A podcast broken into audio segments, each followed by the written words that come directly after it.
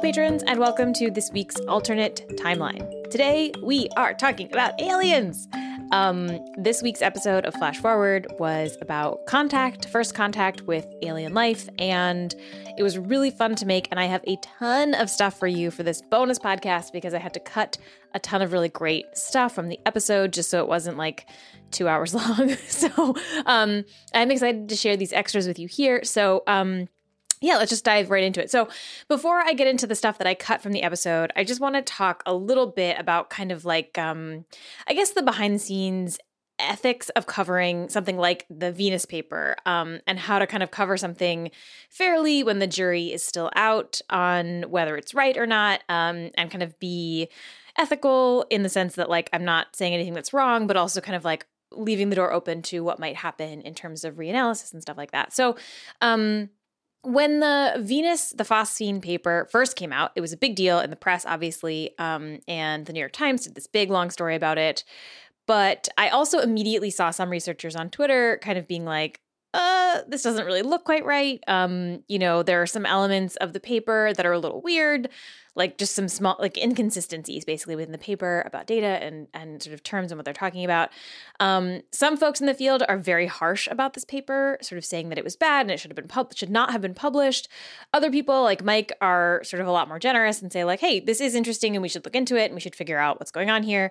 Um, and I wanted to give Clara a chance to talk about this work and explain it without sort of setting her up for feeling like she was you know, walking into some sort of like takedown or like gotcha moment, while also kind of conveying that like we still don't know if their team is right or not. And evidence is kind of mounting that maybe this isn't quite what they thought it was. Um, and so there's a lot of things to balance there. And um, I hope that I struck that balance decently well. I hope that you got the sense that like this is interesting, but not necessarily true. Um, and again, like this is how science works, right? You have theories and then you test them, and people have to reanalyze data. Um, and that's sort of how it goes. Um, but it was something I thought a lot about on the episode in terms of like how to present the first section of the show. So, um, so yeah, that's just a little behind the scenes thinking. Um, on to stuff that I actually cut, like tape I cut. You're to about to hear from a bunch of people. So the first thing that I had to cut was something that Mike talked about. Um, and he told me this really interesting thing about analyzing the atmospheres of exoplanets, looking for biosignatures. Um, and you heard in the episode, you know, this conversation about like, should we look for water? Should we look for phosphine? Should like what should we be looking for? Um, but he, Mike talked a little bit about some research that says that like we shouldn't look for specific molecules at all. Instead, we should be looking at sort of the overall composition of the atmosphere as a whole and in fact not like the in, not even like the types of molecules that are there but the interaction between those molecules. So here's Mike. Well, let me tell you about something that's been intriguing me very recently about um, biosignatures, uh, which is that there may be a way to try to look for biosignatures more agnostically. And by that I mean without any baked in assumptions about what that life should be like. Uh, and this comes from network theory. So um, if you look at life uh, like I said, uh, one one of the pillars of life or life of the Y is this learning pillar. That life is always soaking in information and trying to use that information to benefit itself. And when when when systems contain a lot of information, they tend to be non-random and they tend to contain a lot of internal structure and complexity. And if you look at life from the perspective of a planetary process and think about the types of um, the types of systems that might emerge at not the individual or even the molecular scale, but at the global and biosphere level scale, maybe you can detect a sign of life in the network of chemistry that is occurring on that planet and in that planet's atmosphere. And if that network of chemistry looks non random, um, it may be a sign of a global biosphere. So if you picture one of those like network diagrams that you might have seen before, um, you know, the kind that have like all the little dots and like lines showing connections between those dots, um, you might have seen this in the, in the context of like a picture of various social media accounts and how they interact with each other, or a picture of like the connections between famous people. If you've ever seen like, you know, 10 degrees of Kevin Bacon or whatever that is, you know, that's like a network diagram, right? And scientists think that maybe if they can make a map of the overall chemical interactions on a planet's atmosphere, they might be able to see the type of network that suggests life, no matter what the actual molecules are. And when you do this for our solar system, if you look at our solar system and the planets of our solar system, Earth's network looks super different from other planets. Yeah, so the paper that came out in I think it was 2004 showed that ner- showed that Earth's network was what's what's called in in in in this network science arena scale free or follows a power law distribution. And without getting into what that means specifically, it's interesting to note that many biological networks like metabolic networks and even social networks follow the same kind of structure or distribution. Uh, whereas the planets of uh, whereas the non-living planets of our solar system, Venus, Earth, Mars, sorry, not Earth, Venus, Titan, Jupiter, and uh, uh, and Mars, uh, did not have that same kind of network distribution. They were more of a random network, um, not governed by any kind of uniform uniformly uh, uh, information theory kind of structure. And this is so fascinating. Um, but the problem with this is actually kind of the same problem with so many of the theories and ideas around how to detect alien life, which is that scientists have these really cool theories, um, but they don't quite yet have the tools to test them out. Honestly, we are kind of just at that point right now where we can no longer take next steps because we're limited by our technology. Um, we don't yet have telescopes powerful enough to try to find biosignatures on the worlds that I just described, worlds that orbit in the habitable zones of their stars and are small like Earth. Um, so most of our uh, uh, techniques for trying to characterize different planets are biased towards planets that orbit very close to their host stars and that are really big. Those are just the planets that are easiest to find and easiest to get data from. Um, and so, hopefully, with the next generation of telescopes, um, both in space and built, being built here on the ground, we'll finally be able to characterize the atmospheres of tiny little planets like the Earth. And if you think about it, Earth is actually, as, as far as planets go, pretty small and also has a very thin atmosphere. And so, it's actually very difficult to try to figure out what's in that atmosphere um, from so far away. And so we're really looking forward to the launch of the James Webb Space Telescope, which I think is scheduled to launch next October, October 2021, although the, the launch date has been moved back and back and back over the many years. Um, so fingers crossed, knocking all the wood around uh, that, that that that will actually uh, come to be. And then also these various what we call extremely large telescopes because we're really creative in astronomy uh, that we're being that we're building around the world. Extremely large. What that basically means is uh, diameters of the telescope around 30 meters or so. So, the next generation of tools and telescopes might allow researchers to better understand this stuff. Um, but just to bring things back to an earlier episode, a lot of them are kind of nervous about the ways in which the satellite constellations that SpaceX and others are putting up, um, because those satellite constellations might actually make this work harder, right? It might make the work of looking out to an exoplanet uh, in a distant galaxy harder because there's all this sort of like light pollution basically in the atmosphere from these. Uh, satellite constellations. Um, we talked about that on the episode Good Night Night earlier this year. So it kind of connects to this work too. Um, another thing that I cut was from Jaime Green, who talked about this really interesting theory that even if we were to find microbes on Venus, we might not actually be able to say that they are aliens. So, one of the big challenges with finding life on Venus or on Mars is that in the earlier eons of the solar system, there was a lot of uh, sort of exchange of material between these three planets. We were all getting bombarded a lot, and that would sometimes shoot rocks off of one planet's surface and they would spin around the solar system a little and then they would land on one of the other planets. You know, there are Mars rocks that have been found on Earth and and it goes in all those directions. And so when we talk about life on Mars or life on Venus, it's very possible that it originated on one of those planets and then bounced around and ended up somewhere else.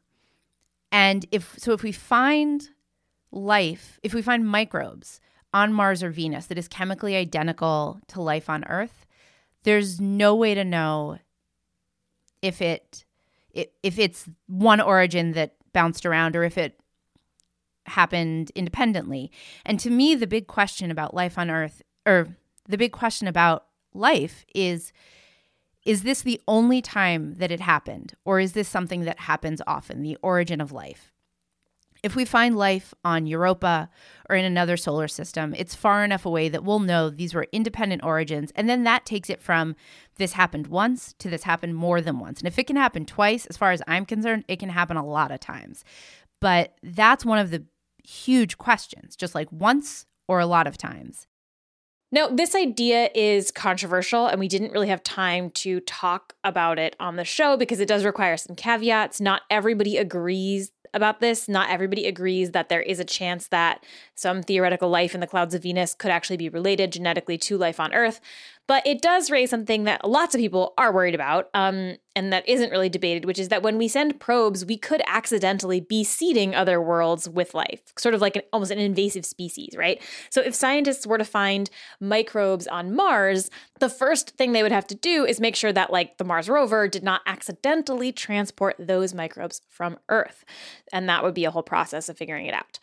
Um, I also wanted to include a section in the episode that explicitly talked about Indigenous science fiction relating to alien contact, but again, there was like no time.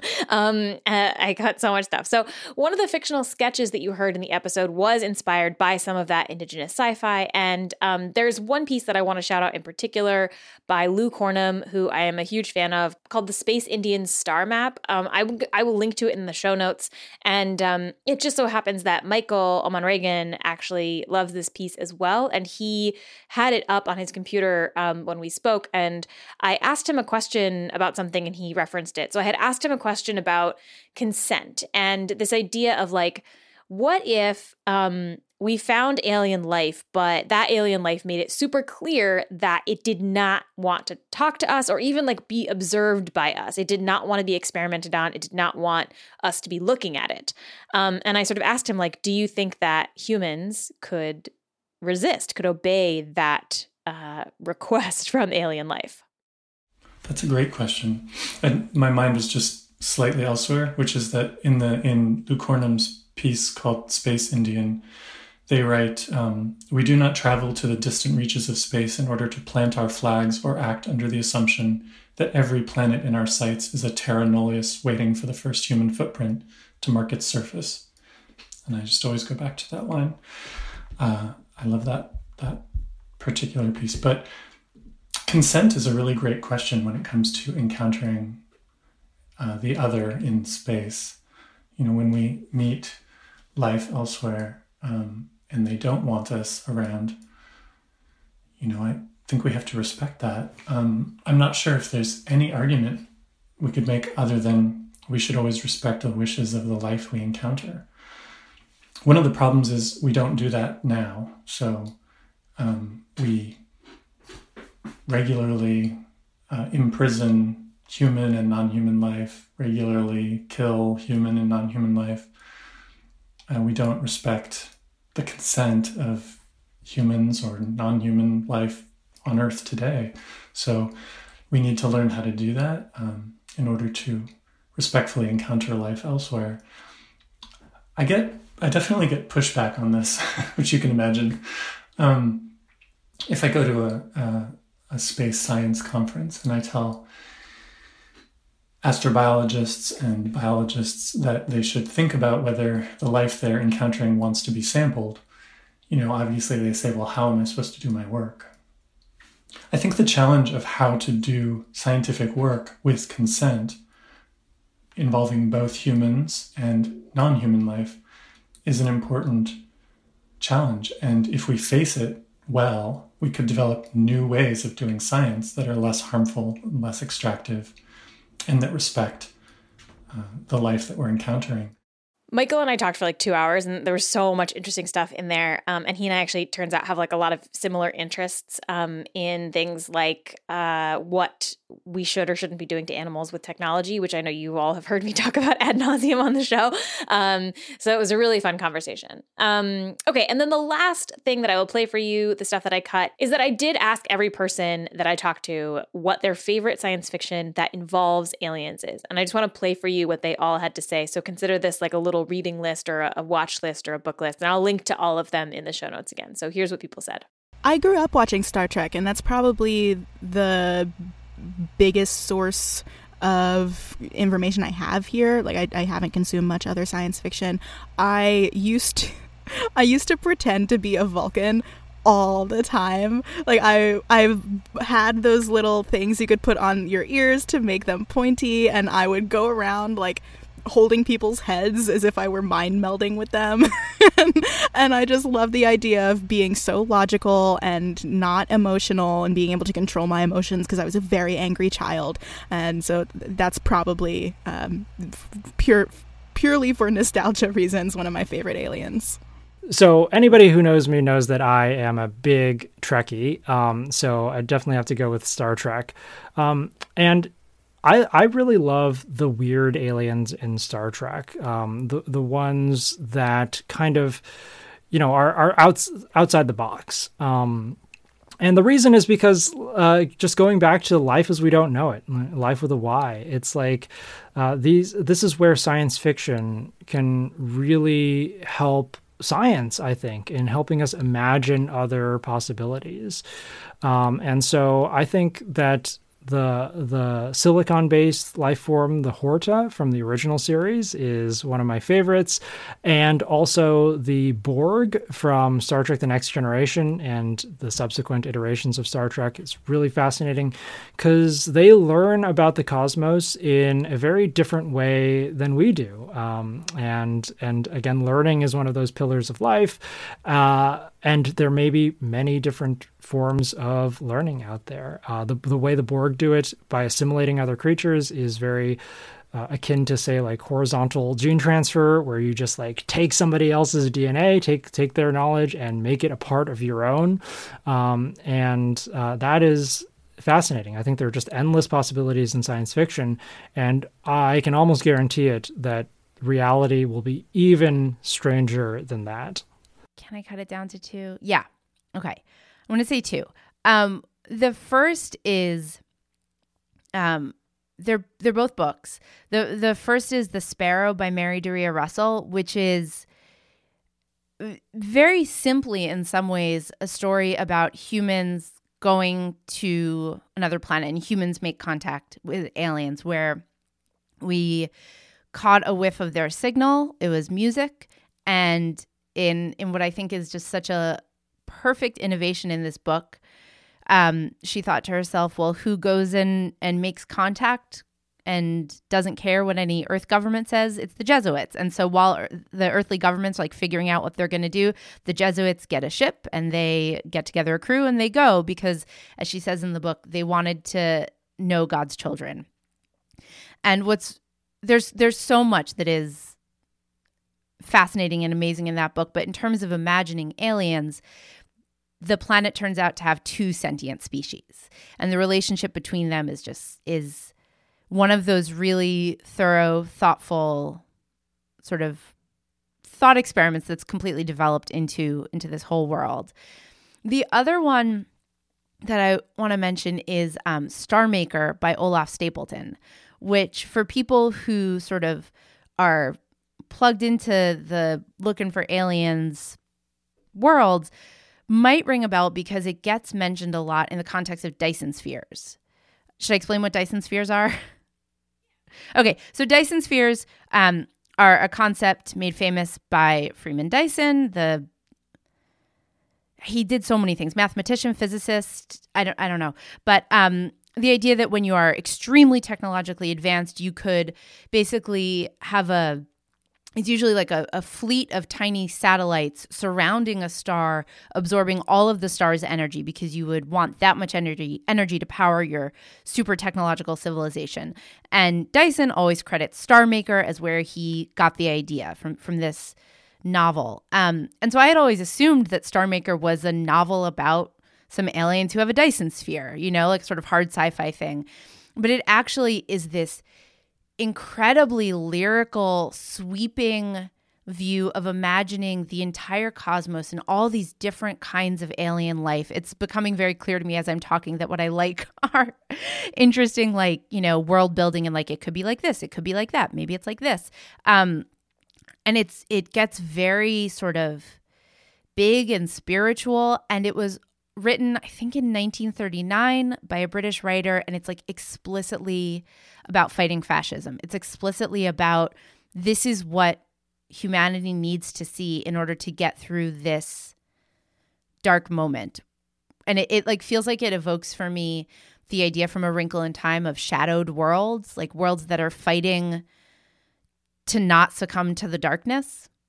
Um and it's just like such a trippy, huge book and so beautifully written. And I just, it was such a surprising discovery when I read it because I was like, oh, it'll be a book about Dyson spheres. And it was just like so much more than that. Sure, yeah. I think I have two. Um, I think, you know, I really did enjoy Arrival. I thought it was wonderful. I thought the movie was good. I thought that the short story was excellent. I mean, so I really, really appreciated that one. I liked how alien they were, and I liked how it destabilized that idea of time. I thought that was really valuable, and it just kind of pointed to the notion that um, that the, you can't even take the fundamentals for granted, right? Um, and that and and I, I loved how they kind of showed how difficult it was to get to any of that information as well. Um, and watching the linguistic process, I thought I thought that was nicely done, um, and just uh, and the inevitable misunderstandings and conflicts over interpretation. I thought that was really realistic. I appreciated that. Um, I also really liked the Sparrow um, and uh, Children of God, so that um, that set by uh, Mary Doria Russell. It's probably no coincidence because she was an anthropologist. So before she started to write, person to say that. I'm sure that I am. Ask an anthropologist about aliens. What do you get? yeah, yeah, yeah. Do you know Jaime Green? She's writing a book about aliens. You probably like. Yeah. She also said the sparrow. Great, good. Yeah. Well, it's it's excellent, and I mean, it's a compelling character study as well. But it also so much just turns on this this misunderstanding um, of who it was that that uh, the humans who ventured forth were talking to. And I also liked how it um, kind of suggested that uh, if a mission was to be sent, well, who has the resources? And the suggestion in that case was, well, the Vatican. so I appreciated that as well. It's like no reason why it has to be NASA that goes first, right? so, yeah. So those are my favorites. It's a hard one because I love science fiction so much and I like thinking about alien life and I find it also fascinating that I don't want to uh, I don't want to tell you the wrong one because they're just all so interesting. Hmm.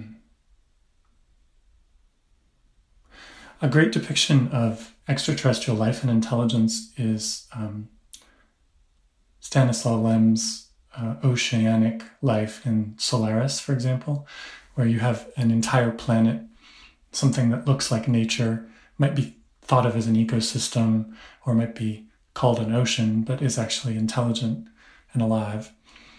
I like the idea in science fiction that life takes forms that we might ignore or that we might otherwise look past or that might not look at all like us. So I find that very interesting.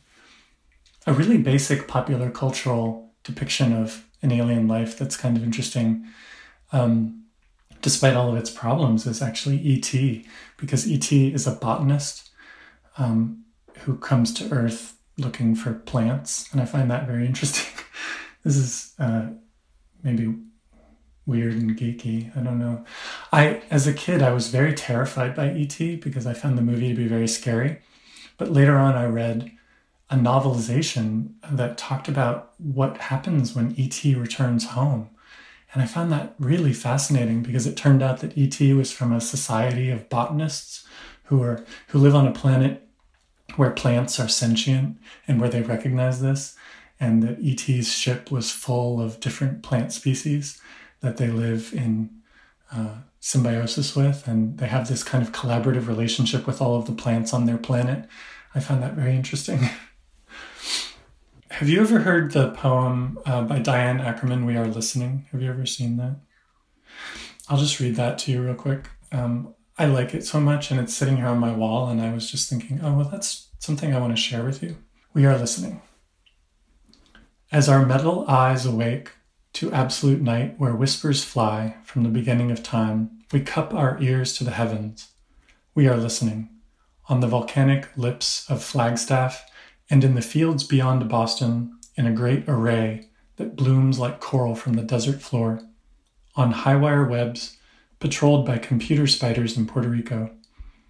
We are listening for a sound beyond us, beyond sound, searching for a lighthouse in the breakwaters of our uncertainty, an electronic murmur, a bright, fragile I am. Small as tree frogs, staking out one end of an endless swamp, we are listening through the longest night, we imagine, which dawns between the life and times of stars. Okay, so that is the stuff that I cut from the episode. Tons of stuff. The episode again, like could have very easily been 2 hours long, um but we only had an hour. I really do try to keep episodes to about an hour. Um every so often I get an email from somebody who um complains that the episodes are too long. Um the first season of the show, as you may know if you've been around for a while, was really short episodes, like 20 minutes long. And as the show has gotten older. It's also gotten longer. Episodes have gotten longer. Um, and every so often people complain and they say, like, I missed the 20 minute episodes. So um, maybe maybe next season we'll do a couple shorter ones but um i don't know. I just have a lot to say about a lot of things and i always try to talk to a lot of people. In that first season we also only ever talked to like one or two people per episode not you know for this episode it was like five or six people. So um so yeah i don't know. Uh, let me know what you think if you want the shorter ones back. Okay and then at the end uh, a little secret um we recently purchased a new ball for my dog which is actually a rarity because she doesn't like new things. she likes the balls she wants to play with are the ones that are like it's actually just half of a ball that she found in the dog park and it's probably uh, you know been buried and reburied several times and that's what she wants she doesn't like new stuff we bought her i needed to get free shipping on something so i bought i just like threw a, an extra ball in the uh, cart and it's um, spiky and pink and uh, my partner has been calling it her coronavirus and so um, everywhere she goes, Robert will be like, "Oh, Moro brought coronavirus to bed today." so that's that's it. That's the exciting thing that's happening in our house. It's pretty boring over here. Okay, um, that is all for this bonus podcast, and um, I will be back in your ears soon. There are two more episodes left of the season. Um, in uh, a, about a week and a half on the 22nd and then there's one episode in january and then as usual i take a break um, but Julia and I will be hard at work during that break um, doing stuff for the new season. Um, and some new exciting book stuff is coming. We should I should be getting actual books in the mail relatively soon. So there's lots of stuff on that front, and um, you'll hear all about it in upcoming episodes. Um. Thanks for being here. How do I usually end these? Oh god, um, it's been a long day already, and it's not even that late. Um, okay, yeah. Uh, I will talk to you all soon. Bye.